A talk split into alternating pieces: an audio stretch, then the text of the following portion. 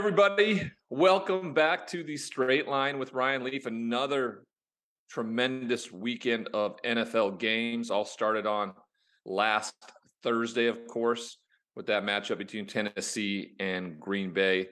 Um, th- there's this is a little new for us here. All right, this is the first possible weekend we could be below 500. We are at the moment six and six and one for the weekend. All right. So this evening's game, incredibly important between the San Francisco 49ers and the Arizona Cardinals. The line is huge. So it always makes us think twice about it. We're going to get into that matchup a little bit later. But uh, um, yeah, you know, this is this is what this is what how the other other people live in the world, huh? People who do not pick above 500 uh, every single weekend in the NFL. So hopefully we're not living on that side of the Miranda line or whatever you want to call it when tonight is up in Mexico City. Let's go to the Sunday night football matchup first, okay? My Chargers. I picked against them. All right. I, I tend to like to go with the Chargers, but I mean, the Chiefs have always had their number, just does. You know who does in particular? Patrick Mahomes and Travis Kelce. I mean, they just dominate. Justin Herbert played incredibly well in this game. This was a five point margin uh, or a five point spread. So we went with the Chiefs. Uh, this is one of our losses, right? They the, they did not cover. Los Angeles, in fact, had the lead with about a minute and a half to go. And I remember thinking as as I was watching the game, how they just left them too much time.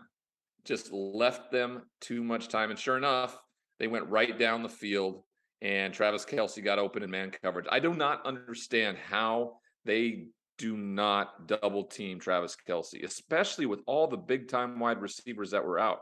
If they did in that game, Justin Watson and um and and their other tight ends as well as Skyy Moore absolutely stepped up miraculously. They played an incredible game and Patrick Mahomes solidified himself at the very top of the list for the MVP race. He is by far the favorite now, continues to be himself, uh, has gotten better in the offseason. Uh, ha- not having Tyreek Hill just is just a better quarterback. When he doesn't use his legs, he uses his arm and is incredibly potent. As for the Chargers, it just they keep getting injured. Right, Keenan Allen was limited. Michael Williams was back, made a big catch, but hurt his ankle once again. Uh, defensively, they're really limited too, and they stayed in this football game, but ultimately they couldn't stay with Travis Kelce and the Kansas City Chiefs. Chiefs win by three, we lose, but Chiefs now pretty much sew up the AFC West, I feel, with that win, now having a two game advantage over the Los Angeles Chargers. All right, another one we got wrong. Okay. We thought very comfortably uh, that the Vikings were were were something special, right? They had proven it. After going back and looking at Buffalo game, if you remove some of the main components in that football game, right? The fumble at the goal line, the fourth down reception, uh, all of those things, you or the 75 yard touchdown run by Dalvin Cook. I mean, you would argue that that Buffalo won that game by 20 points. And so what we kind of thought about the Vikings showed up at home against a very inconsistent, but went on Dallas Cowboys team is potent. You know, what I think Kellen Moore did in this game is he just he said, screw it. Tony Pollard's our best football player on this team, outside of maybe Dak Prescott. So if that's the case, when I do get opportunities to put him in the game, we're going to target him, and we're going to target him a lot, and that's what they did. And he was he was the best player on the field uh, on Sunday. They dominated Kirk Cousins. It's great to have Justin Jefferson and Adam Thielen, right? It's great to have those great players. But if you don't have the protection and you don't have a quarterback that can be mobile and get outside the pocket and do some other things, those guys become obsolete. Justin Jefferson's just another guy when he's not catching the football, right? He needs the ball in his hand to be different, and he wasn't. The back end played great. The the front seven played even better, getting to the quarterback. Micah Parsons had another heck of a game. And then on the offensive side of it, like I said, Tony Pollard went nuts. Dak Prescott had one of his most accurate games, was so proficient. Uh, and and this team dominated on the road, forty to three. Now, um, that snaps the Vikings seven game winning streak. also it showcases what Dallas is capable of. Like they have enough talent and and, and good players to behave like this, not like what they did in Green Bay a week ago. Hoping that's an anomaly, hoping more that the Cowboys are what this team is. And uh, what I loved about what Kellen Moore did, offensive coordinator for the Dallas Cowboys, he removed any confusion between Dak and his receivers, which they had in the first half of the Green Bay game last week. Remember, he threw two interceptions because of confusion between Dalton Schultz and CeeDee Lamb and Dak Prescott. This time, no, no confusion necessary. A lot of man coverage, at least man, uh, man free, and and Tony Pollard was the answer in this game, and they dominated. Now they get the Giants on a short week for Thanksgiving, uh, and and and right now the Dallas Cowboys very much in the NFC race uh, for the playoffs. Okay, the Philadelphia Eagles on the road against the upstart Indianapolis Colts with Jeff Saturday, and they did not lead in this game until the very end. Uh, it was a tough game, and I think it was a very important game. I thought that with the Colts um, getting that win a week ago against the like unlikely Raiders, that they would kind of come back down to the earth. The honeymoon was a bit over. Where the Philadelphia Eagles, who got beat for the first time, would realize and, and understand that that the pressure was off and they could just go ball out. Well, neither of those things happened. Indianapolis played incredibly well. Philadelphia struggled mightily. The defense was getting run through again in the running game. They got a little bit tougher in the second half, was able to get a few more stops, and then Jalen Hurts took over down the stretch and scored two touchdowns late in that game to get the win 17 to 10. Um, or 17 to 16. I, I, I would argue that Jeff Saturday got to experience what NFL football is like as a head football coach, right? I mean, the littlest things could cost you, and that's what ultimately did them in. Their inability to, you know, finish drives uh, and settle for field goals uh, allowed Jalen Hurts and the Eagles to come back. Huge win for them. But what I would argue is that any team in the NFC, regardless of who you are, is capable of getting beat, which sets up for an amazing run towards the playoffs. Because guess what? That means if the Tampa Bay Buccaneers get in, right, and host a playoff game, they're, they're in the conversation, right? The Washington Commanders, a team we talked about a week ago, maybe they're in the conversation after getting another win. But the Eagles win this one 17 16, now uh, at top of the NFC all by themselves since the Vikings lost. The Patriots, this is a good word, stun the Jets. Not not in a way of uh, of dominating or uh, doing things out of the ordinary. This game was 3 3. Who took the under on this one? We did. And glad we did. This was our first winner of the weekend in our breakdown here uh, just absolute, uh, you know, dismantling of Zach Wilson once again. I mean, he, for the love of him, cannot get it figured out. And um, the Patriots shut him down, held him to three points, and then made the biggest play of the game, which was on special teams and returned a punt for a touchdown with about five seconds remaining. There was a bit of a controversy, looked like there could have been a block in the back, but it was like within, you know, inside the 10 or 15 yard line, I don't think it would have impacted the game. I assume that that New England would have kicked the field goal to win it six to three rather than 10 to three. But nonetheless, the bigger conversation in all this is what Zach Wilson did after the game. Now he played an incredibly poor football game, 77 passing yards. I think they had somewhere around five yards of total offense in the second half. They did not run the ball well. They did not protect him incredibly well, but there were wide receivers running around that were were definitely open in that second half. When asked at halftime or when asked after the game whether or not he believes the offense let the defense down, his response was no. No, I don't. Okay. Coming from the guy 25 years ago who, when played as poorly as he did, had the opportunity to own up to and take accountability for my actions and didn't I fully understand the absolute shitstorm that is coming for Zach Wilson. Unless he steps up to the mic today or tomorrow, firmly apologizes and says these three things. I was incredibly frustrated uh, and embarrassed and humiliated with the performance. I need to be better. We as an offense need to be better. And that starts with me. What I said on Sunday was not a um, uh, was not reflective of that, and he needs to sound sincere doing it.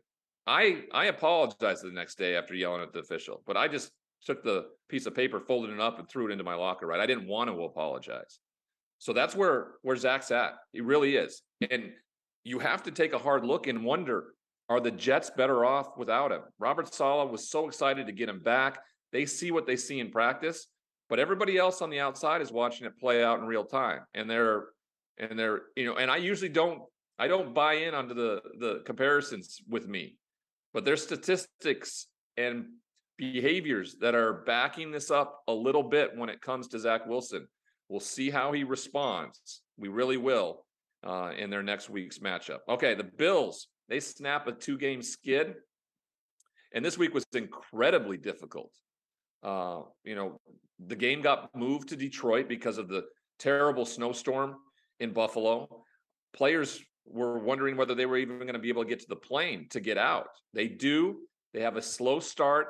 Cleveland looks good early. Defense shows up late. So does Josh Allen in the offense. They ultimately pull away and win this football game 31 23 in a home game in Detroit. Next stop for them, they return to Detroit on Thanksgiving today to take on a Detroit Lions team that is hot. Speaking of the Lions, they win their third straight under Dan Campbell. They are now four and six. They knock off, oh, the Giants.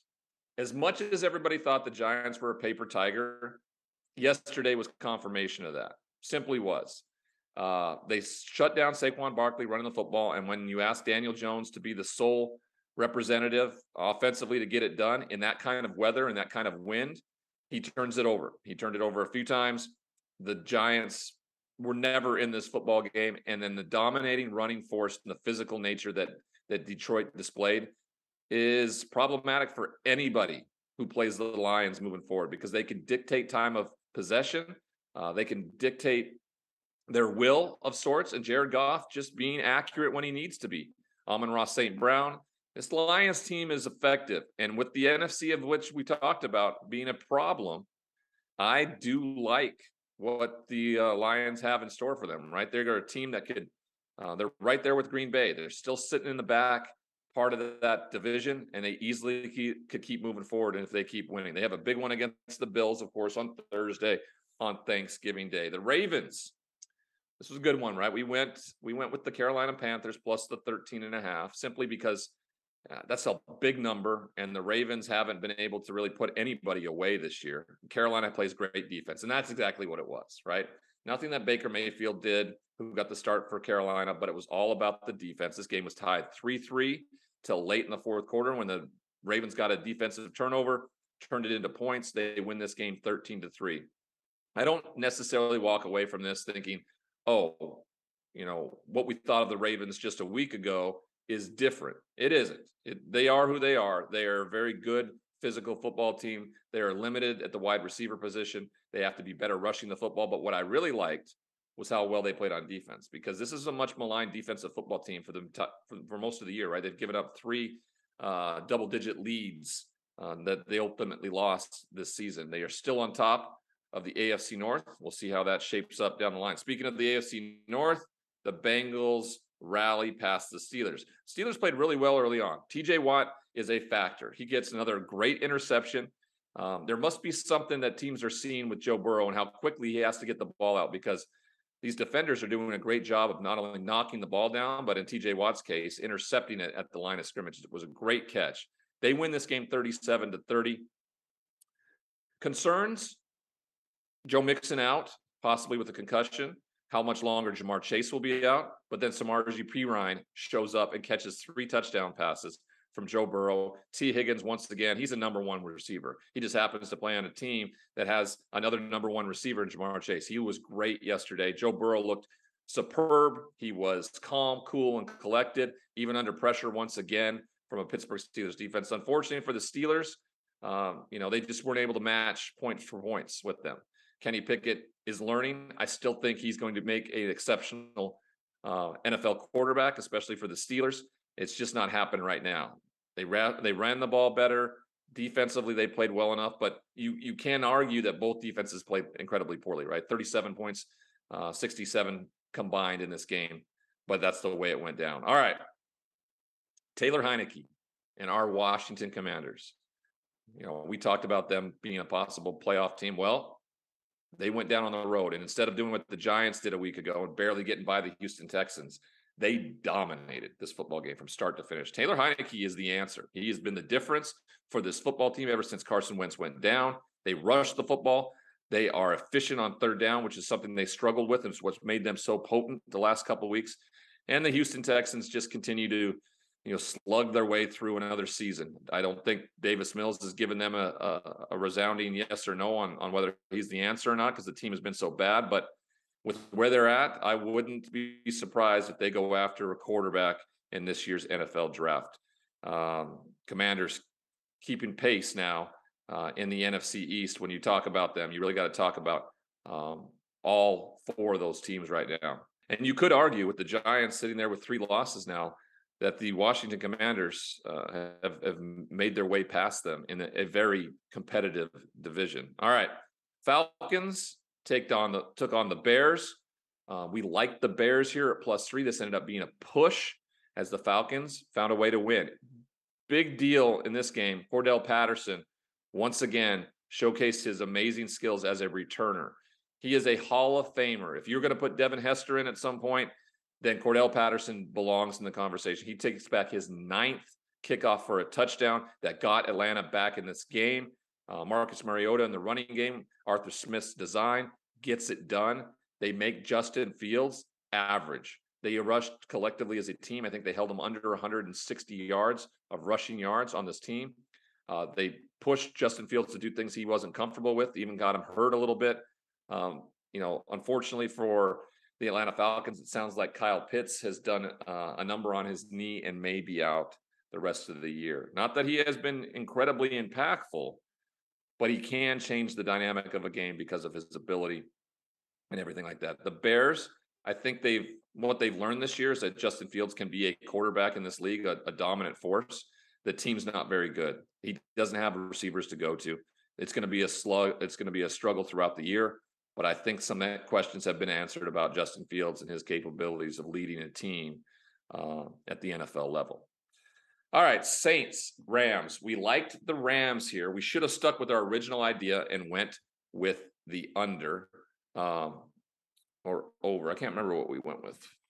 Initially, we wanted the over 39. We would have loved that one. We would have 27 to 20 in this one. Instead, we went Rams plus three. Matthew Stafford goes down at halftime with a possible another concussion. He'll be out. Bryce Perkins played pretty well in his relief, but they just don't have the horses. And, you know, Andy Dalton in the game plan on the offensive side of the football was great. Andy Dalton was almost perfect, but they utilized Taysom Hill a ton, right? And that confused uh, the Rams a little bit on defense, and they took advantage of it. They rushed the ball pretty well. Alvin Kamara caught some balls out of the backfield, and the Saints in a division where things could get tight here, depending on what the Buccaneers ultimately do. Atlanta jumps a little closer. Carolina gets beat, but the Saints get a victory. Uh, the Rams officially done. Uh, there will be not there will not be a repeat uh, world champion in the NFL. Eh, I doubt that the Rams will even get a chance to get to the playoffs uh, with too many losses uh, with some of their key players. I, I think the Andrew Whitworth uh, loss in the offseason has been much more important than any other loss on this football team. Of course, it's just they can't protect the quarterback. Therefore, Matthew Stafford continues to get beat up every single week, uh, and, and they get beat. All right, let's go to the what we thought was going to be the best division in football, the AFC West. These are the two bottom dwellers in Denver between the Denver Broncos and the Las Vegas Raiders. And another, you know, kind of back and forth game, uh, inefficiencies on offense. Uh, another example of Nathaniel Hackett making some terrible um, time management and clock management decisions late in that football game to ultimately, as it goes to overtime, uh, Derek Carr finds the best player on the field, and that was Davante Adams for the second touchdown of the game on a big play. Patrick Surtain had a, a tough day guarding him. And not that that's uh, unheard of. A lot of people have a tough time guarding him, but um, if you would consider the Denver Broncos out of the playoff contention, and as soon as that is an inevitability, um, I would argue that Nathaniel Hackett is out. I do not think he will last the rest of the season unless they stay in some way, shape, or form playoff eligible, but that's that time's running out soon because what you're doing is you're ruining the legacy of, of Russell Wilson. And if not, not correcting this soon, you could be in a position where you've absolutely taken on a $250 million quarterback and turned him into into dust. Um, he was incredibly um, accurate yesterday. Um, he was under pressure and made some big plays and big throws, but ultimately down the stretch, it doesn't matter. You have to win these football games, and he's not.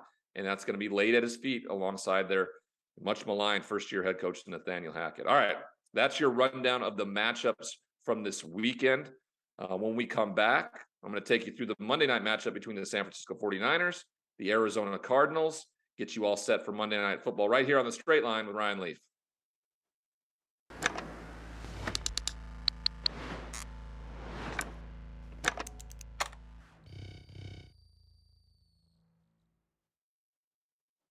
Welcome back, everybody, to the Straight Line with Ryan Leaf uh, here in our digital studio. I'm in Los Angeles for the next couple weeks uh, for the holidays. Going to be with you uh, to take you through a massive uh, week of of college and pro football. Of course, college football season coming to an end.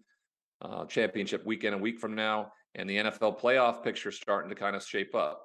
San Francisco 49ers are going to be a big part of that conversation. The Arizona Cardinals not so much. Those two play tonight in the fifth international game for the NFL, this time in Mexico City. 49ers coming off a big win last Sunday night against the uh, Los Angeles Chargers. And the Cardinals uh, get a win over the Los Angeles Rams with Colt McCoy at the helm. Kyler Murray again going to be out, it sounds like tonight. I think that's a good thing for the Arizona Cardinals. I really do. I think he right now is the best thing for them offensively. Now, Having said that, I do think Kyler Murray is a special player. The fact that they paid him all that money locks him into Arizona for a little bit of time. And I don't want this to negatively affect him. If he's healthy enough to go, I would suspect he can. But it wouldn't surprise me if Cliff Kingsbury, understanding what's imperative for him, he's more more likely to be fired than than Kyler Murray is if the season doesn't, doesn't go well. But I think Colt McCoy right now in this offense gives this team a better chance to win. Therefore, the 10 point spread for me is a lot. You know us, we do not like double digit spreads. It rarely hits. Um, my theory has been if it's a double digit spread, the under is most likely going to hit as well. Well, we're flying in the face of both of that. I, I this is not my pick. I think 49ers win. If you want to take the, the chance at, at the money line, I don't like the number at 10. I do like the total here. I do like the over of 42 and a half points. I do think both teams score. I think the San Francisco has added the weapons necessary with Christian McCaffrey, and I do think Colt McCoy feels comfortable in this offense and is capable of scoring points. Uh, the defense for San Francisco is very comparable to the Los Angeles Rams, and we saw what Colt McCoy and the the Arizona Cardinals were able to do on the road against the Rams a week ago. So um, I, I, think the over hits in this one. Hopefully, it does takes us to over 500 for the weekend, which is a streak that I am really, really, really um, fond of. So let's keep it rolling. Also, before we get you out of here, let's go with the top player prop from the night. Christian McCaffrey, anytime touchdown.